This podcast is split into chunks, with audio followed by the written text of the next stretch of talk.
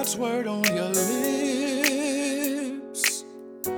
Meditate on it day and night. Be careful to do what it says. Then you will truly be successful. Keep God's word on your lips.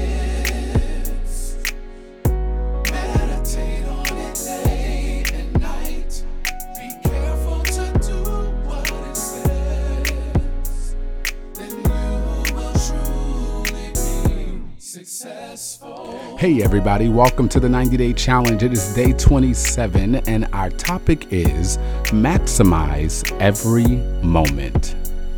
Be careful to do what it says. Then you will truly be successful. Psalm 118 and 1. Oh, give thanks unto the Lord, for he is good, because his mercy endures forever. Let Israel now say that his mercy endures forever. Let the house of Aaron now say that his mercy endureth forever. Let them now that fear the Lord say that his mercy endureth forever. I called upon the Lord in distress. The Lord answered me and set me in a large place. The Lord is on my side. I will not fear. What can man do unto me? The Lord taketh my part with them that help me. Therefore shall I see my desire upon them that hate me. It is better to trust in the Lord than to put confidence in man. It is better to trust in the Lord than to put confidence in princes. All nations compassed me about, but in the name of the Lord will I destroy them. They compassed me about, yea, they compassed me about, but in the name of the Lord I will destroy them. They compassed me about like bees. They are quenched as the fire of thorns. For in the name of the Lord I will destroy them. Thou hast thrust sore at me that I might fall, but the Lord helped me. The Lord is my strength and song, and is become my salvation. The voice of rejoicing and salvation is in the tabernacles of the righteous. The right hand of the Lord doeth valiantly. The right hand of the Lord is exalted. The right hand of the Lord doeth valiantly. I shall not die, but live and declare the works of the Lord. The Lord hath chastened me sore, but he hath not given me over unto death. Open to me the gates of righteousness. I will go into them, and I will praise the Lord. This gate of the Lord into which the righteous shall enter, I will praise thee, for thou hast heard me, and art become my salvation. The stone which the builders refused is become the headstone of the corner. This is the Lord's doing. It is marvelous in our eyes. This is the day which the Lord hath made. We will rejoice and be glad in it. And that ends our reading for today. Our topic and worship thought is maximize every moment. Since the beginning of time, God's people have been singing his praises on earth. As we read in Exodus, Moses and the children of Israel sang the first song of praise to the Lord after he had delivered them from the hands of the Egyptians. Deborah and Barak in Judges 5, Hannah in 1 Samuel 2, David in 2 Samuel 22, Jesus and his disciples in Matthew 26, Paul and Silas in Acts 16, and many others have sung praises to God in all different times and situations of life. The book of Psalms is no different. It is full of such prayers and songs of God's people covering over 1,000 years from the time of Moses to the time of the return of the exiles from the Babylonian captivity. Here is a little Sunday school lesson for you. The Hebrew title for the book of Psalms literally means songs of praise. The book of Psalms is the hymnal of the Old Testament but a hymnal which was given through the inspiration of God. They were poems sung to musical accompaniment and with the theme of worship to God. It's a beautiful thing to know that Psalm 118:24 was a song because for as long as I can remember, this is the day was the opening devotional song that shaped my Sunday worship experience. Now there are a lot of remixes out there but I want you to hear this is the day that the Lord has made, the way we sang it every single Sunday. Listen to this.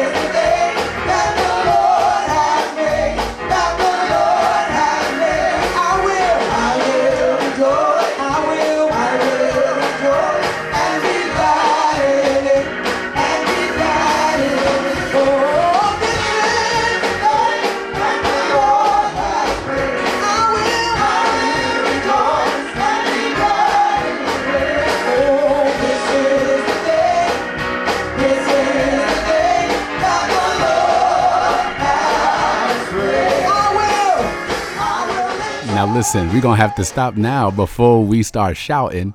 My grandmother would sing this song loudly from the front row of our small Pentecostal church every single Sunday, as if it were a brand new single. She was known for two things on Sunday singing and cooking. And when my grandmother cooked, she made and still makes every meal with her whole heart. Sometimes staying up at night, she delicately places each piece on the dish and makes most of her recipes from scratch because she wants her family to be healed by her food, and healed we are. I love my grandmother's food. We're talking about beans, greens, potatoes, tomatoes, ham, yam, ram. you name it.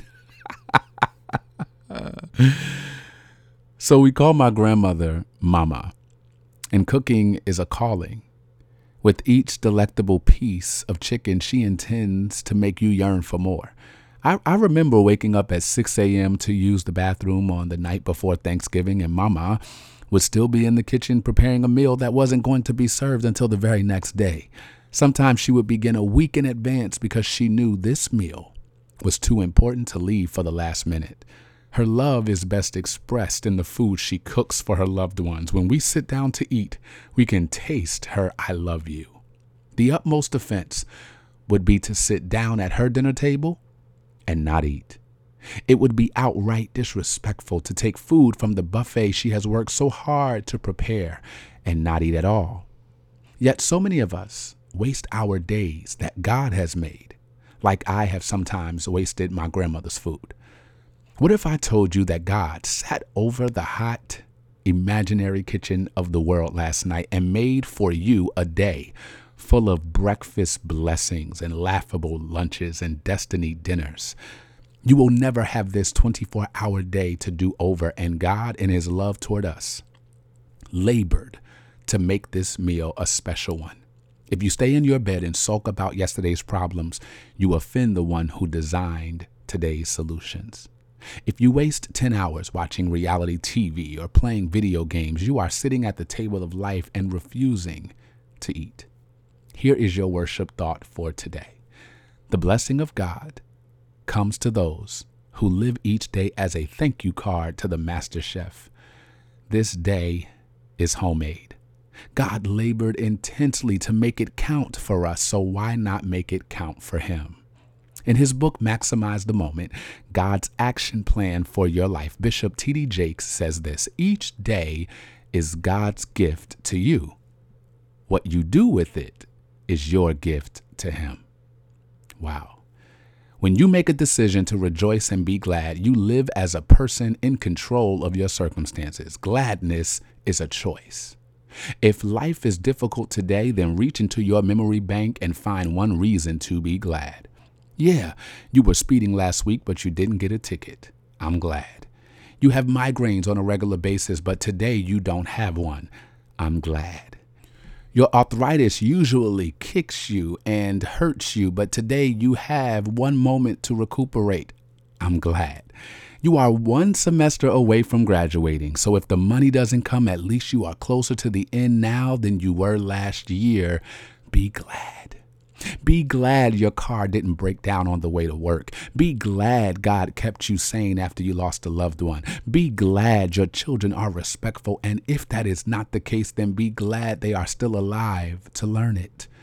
This is the day the Lord has made. Find a reason to rejoice and be glad in it. The good news is God cooked up a life full of homemade surprises. It's up to you to eat every blessing that comes your way. So be present in every conversation. Love harder and forgive faster. Don't leave anything left for leftovers. Eternal God, Master Chef, thank you for this homemade day which you have laboriously made, sending Jesus to the cross so that we would not have to pay a deficit for sin that we failed to acknowledge. Thank you for all that you have made. We will choose to be glad. We will find reason to be glad and give you praise for it in Jesus' name. Amen. So, what is your worship work today? This is a good one. I want you to come up with 21 reasons you are glad today and write them down. Write them in a journal, write them on your phone, share them on social media, but start a glad challenge and dare someone else to follow your lead. I promise it will be a blessing to your conversations. Have a good day. This is the day This is. that the Lord has made. You didn't have to let me see it. It could have been another way. But he gave me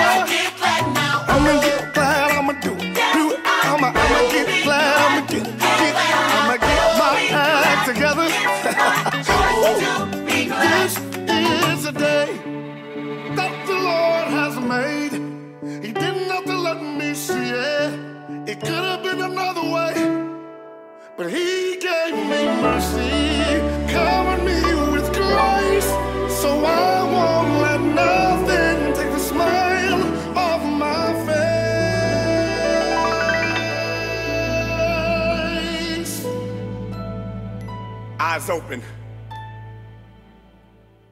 Now it's time to get up.